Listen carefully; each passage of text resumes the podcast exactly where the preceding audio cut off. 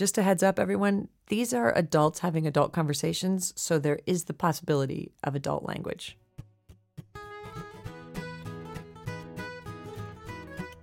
Hi, everyone, and welcome to Magic Lessons, a podcast produced by MaximumFun.org and Riverhead Books. I'm Elizabeth Gilbert, and I just wrote this book called Big Magic Creative Living Beyond Fear. But even when I was finished with the book, I didn't feel like I was really finished with the subject. So I wanted to make this podcast where I could take the subject of creativity out into the world and have real conversations with real people about it. And that's where magic lessons come from. And what are magic lessons? Roadmaps for the path to creativity, the extra nudge we need when we're feeling stuck in our creative lives.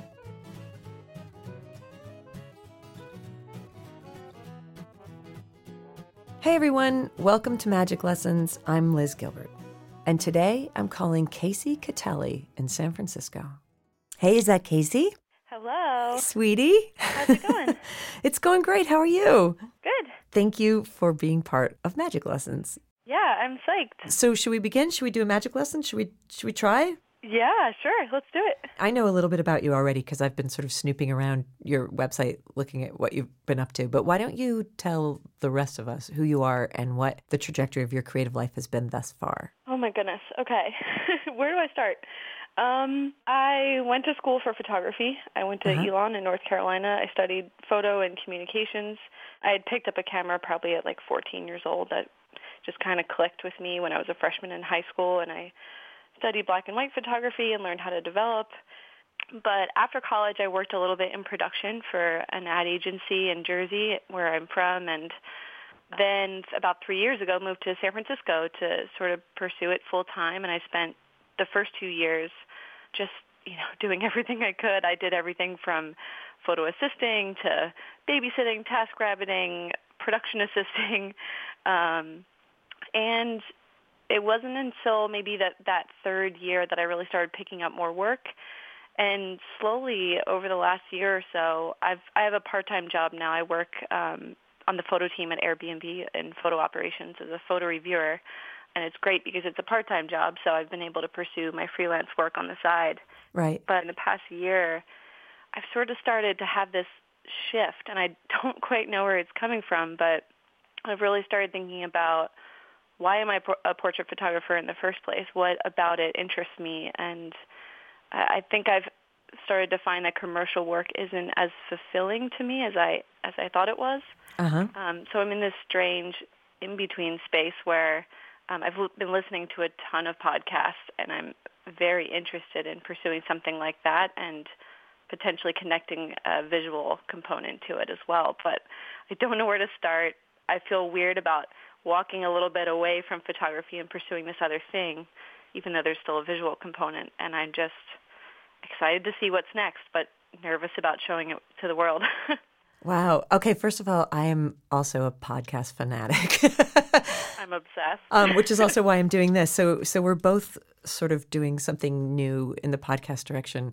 I'm curious why you feel like doing this would be walking away from your photographer identity and not walking more deeply into your creative spirit. Like, why does it feel like a walking away from something and not a walking towards something? Ah, That's a good question. I've been thinking about that a lot, and I've been shooting photos for a long time now, since I was maybe in eighth grade. So I know that I, at this point, know how to take a pretty picture. I know the language of light, and I know how to get what I want visually. And I've sort of rested on that, and that's not challenging for me anymore. And adding more to it, I guess, for some reason, makes it feel like it's something completely new and Yeah. different. Um, it, the audio component, I mean, but yeah, I, I I don't know the answer to that really. I, it's just a fear-based thing. I don't I don't know why it wouldn't make me a photographer and make make me an even better photographer if I added something more to it. But it, I guess it's the fear of doing something um, that's outside my comfort zone, really. Um, mastery is boring. you know, like Yeah, right you know it's funny because we always chase mastery because we want to be really really good at something and then once we get it can become really tedious right like Yeah. um, there's probably not a lot of frontiers left for you to explore in the realm that you've been working in since it sounds like you were 14 or 15 years old you know so it doesn't mean you're done with visual life and it doesn't mean i mean anybody who can say i understand the language of light is somebody who should be also speaking for a living and not just taking photographs because that's such oh a gosh. beautiful statement what you just said um, it also is clear to me that you understand the language of language you know so i have no trouble imagining that you would be able to open up your creativity to something that's that's audio as well as visual um, you know there's this essential component of our shared humanity which is our fear reflex, and it's a really important one. And we should all just take a moment of silence and think back to a time in our lives when our fear saved our lives, um, because that's what it's there for.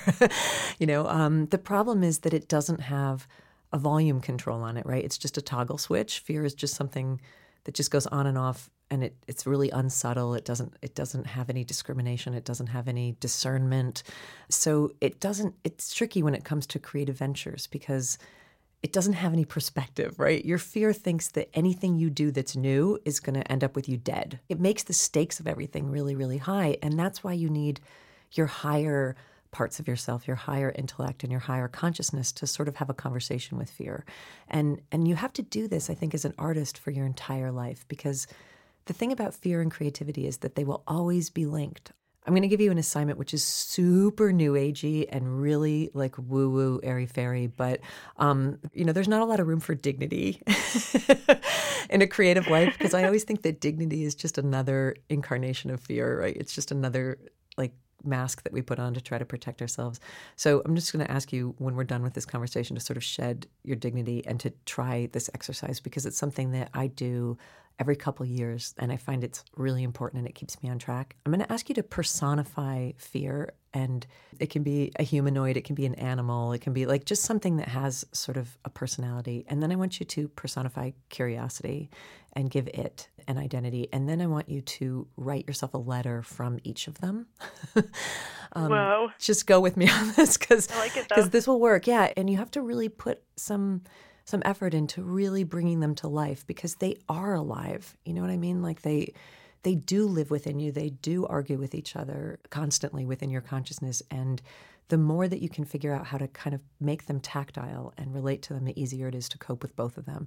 So, curiosity needs to have an animistic identity, fear needs to have an animistic identity. And then I want them both to write a, a pleading letter to you for what they want right? Like, okay. like begging you, begging you, begging you. And then I want you to step into your administrator self, who's the self who's in charge of all your other selves. and I want you to write a letter back to both of them simultaneously. Like, dear curiosity and fear, thank you for your input. you know, I was very happy to read, like, you're the manager of the corporation that is you, right? And you're like customer service. And I want yeah. you to to read their letters really carefully and really respectfully you know, um, because I think a lot of the trouble that people get into with fear is that they hate it so much and they want to fight it and they want to battle it and they talk about kicking it in the ass and punching it out and dominating it, which only makes it more insecure and only makes it fight back more. And my experience is the more respect and kindness and gratitude even that you can show to fear, the more it quiets down, you know? So yeah. I want you to write them both a letter. I want them to be able it has to be to both of them because I want them to be able to read that you're communicating with the two of them. And then I want you to tell them what you're going to do, you know? Um, and it's probably going to be some sort of a compromise between what curiosity wants you to do. Curiosity has no stake in the real world, so curiosity doesn't care if you can't pay your rent. It's gonna like curiosity will make like try to get you to do the most outrageous stuff, and you need to moderate that with the reality of your real life. Yeah. Fear doesn't want you to do anything, you know. So somewhere in that letter to the two of them, I want you to lay out your plan that is respectful and gracious and grateful to both of those entities that are within you, and and I want you to move on from there. Wow, I love that. That I think it uh, it applies pretty well to me because I am a person who can give advice to friends pretty easily and I think doing something like this keeps it at arm's length and you're seeing it as like giving advice to someone else instead of it being yourself. So here's my other question very on a very pragmatic note.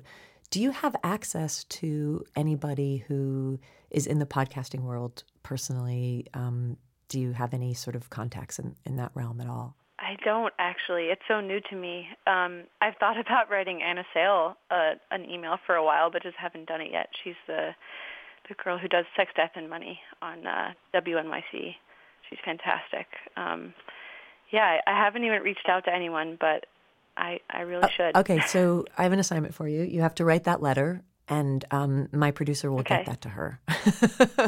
That would be incredible. yeah, so we'll do a little facilitating for you on that. But of course, you know we can't do it if you don't if you don't write the letter.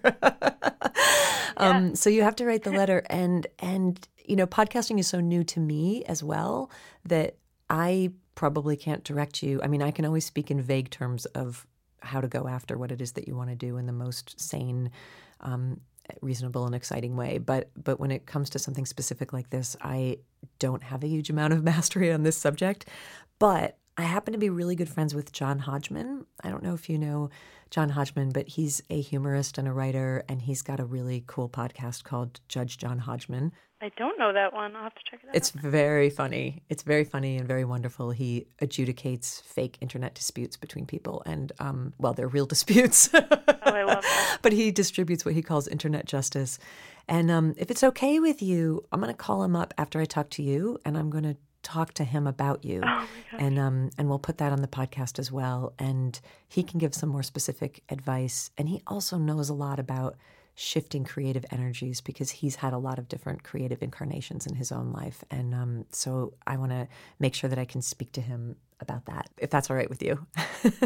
Oh yeah, of course. Okay. And the other question I have is Do you have the podcasting equipment that you would need to start a podcast? I don't right now, it, and it's funny because I the last session I had with my life coach, she was like, "Use your phone, use your computer, you know, whatever you have, make it happen, and set a deadline for yourself, and like let it be scrappy for a while, and that's okay too." Um, so yeah, it's I'm I'm really good at talking about how it's going to get done, but the, uh, the action it takes to to go ahead and do it is is the leap of faith and the scary part. So It is the leap of faith. Um, okay, so first of all, I have to tell you that I have a friend who just started a podcast a couple months ago, and his equipment consists of his laptop and a microphone. That's a really cute little microphone. It almost looks like a toy. It has a little ball on top of it. I don't even know what to call it. It probably costs like 30 bucks at Radio Shack. And his podcast now has 90,000 people a week listening to it. And that is, and he doesn't have Oh a producer. gosh. That is the extent of his investment. So it doesn't necessarily have to be as hard as you think that it does, which is the case with most of the things that we want to do and most of the things that, that we want to make. Um, so these are your assignments. You have to animate your fear and your curiosity, write letters from them and to them. Um, you have to write a letter to your podcasting hero, and you have to go buy a microphone for your laptop. and the next time I talk to you, I want to make sure that you're making progress in all those regards. Um, because, I mean, you know, you've done this already in your life. It doesn't get done until you begin doing it. Sure. I, I listened to a podcast called Millennial. There's a girl. She's it's a, it's an episode where she's talking about how she got started, and I think she was on like her fourth episode. But it's a conversation between her and her boyfriend, and she's saying, you know, I just need someone to kind of like help manage this and set deadlines for me. And lovingly, he was sort of like, you got to do this on your own. like this is something you got to figure out yourself. And I just really appreciated that because it's really the truth. It is. Like no one's going to do it for you. my whole life i wait for people to knock on my door and do my creative work for me and it is yet to have happened ever um, but there's also the other thing is there's something so empowering and for a woman especially there's something there's some deep sense of honor in taking agency over your own creative destiny um, and and recognizing that Yeah. of course you can of course you can do it you know um, and and of course nobody's going yeah. to do it for you and that's almost the good part is that nobody's going to do it for you because then you also get all the satisfaction of knowing what you made and and what you created and what you participated in and and if you don't feel like you're ready then you are. Because every amazing beautiful magnificent creative thing that has ever been produced on this earth by a human being was produced by somebody who wasn't ready before they began. They didn't know how to do it and they didn't know if they could do it. And somehow in that leap there's this kind of magnetism that happens almost in your DNA in that momentum of the leap, where as you're jumping, you're not ready, and then in the jump, like your mastery magnitude, like it just it just like just blow Sure. blows up. Definitely been there on on shoots too. You know where you you you just have to think on your feet, and it's terrifying in the moment, but when you finally do it, it's so satisfying. I remember my first job as a journalist. I had to go to Texas and interview rodeo cowboys about their sex lives for for an article about buckle bunnies, about the, the groupies of the pro rodeo circuit. And I remember sitting in my park in the parking lot of this rodeo bar in the middle of Texas for two hours in the car, unable to get out of the car because I didn't know how to do it. Um, I'd never I never went to journalism school. I don't know how to interview somebody, and and then there was just something in me that said the only way this is going to happen is if you walk up to the first stranger you see in that bar and you introduce yourself and you start asking questions. And the sooner you do that, the sooner you never have to do your first podcast again. So it's time. You know it is. I do know it. Look, you're at the right age, you're in the right city, you brought yourself here. And now it's time to do the next thing. And, um, and then when that's done, you know what you have to do then the next thing. and the next thing and the next thing. And there simply is no better life than that. You know, the constant choice of curiosity over fear. All right, so you have a lot of jobs. I'm going to leave you to all your tasks. I'm going to call John Hodgman and we're going to send you a tape of what he has to say as well so that you have sort of two fairy godparents looking over you. Thank you so much. You're so welcome. I have so much faith in you. I know you can do this. And I'm, I'm going to check in with you later in the summer and you're going to report on all your homework assignments, okay? All right, sounds good. All right, sweetie, good luck. Thanks. Take care.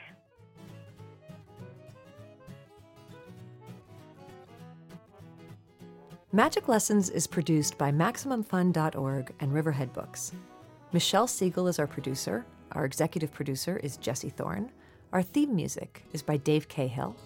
Special thanks to Becky Saletan, Geoffrey Kloske, Michelle Kafopoulos, Lydia Hirt, and Paul Ruest of Argot Studios.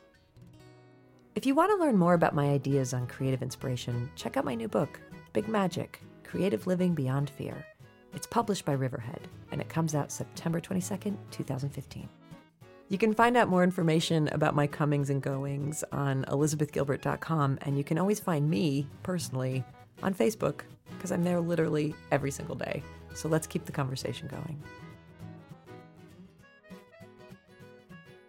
Thanks for listening. I hope you'll join me next time on Magic Lessons. I'm going to be talking to the great John Hodgman about Casey's situation and about creativity in general. I hope you'll be there. See you then.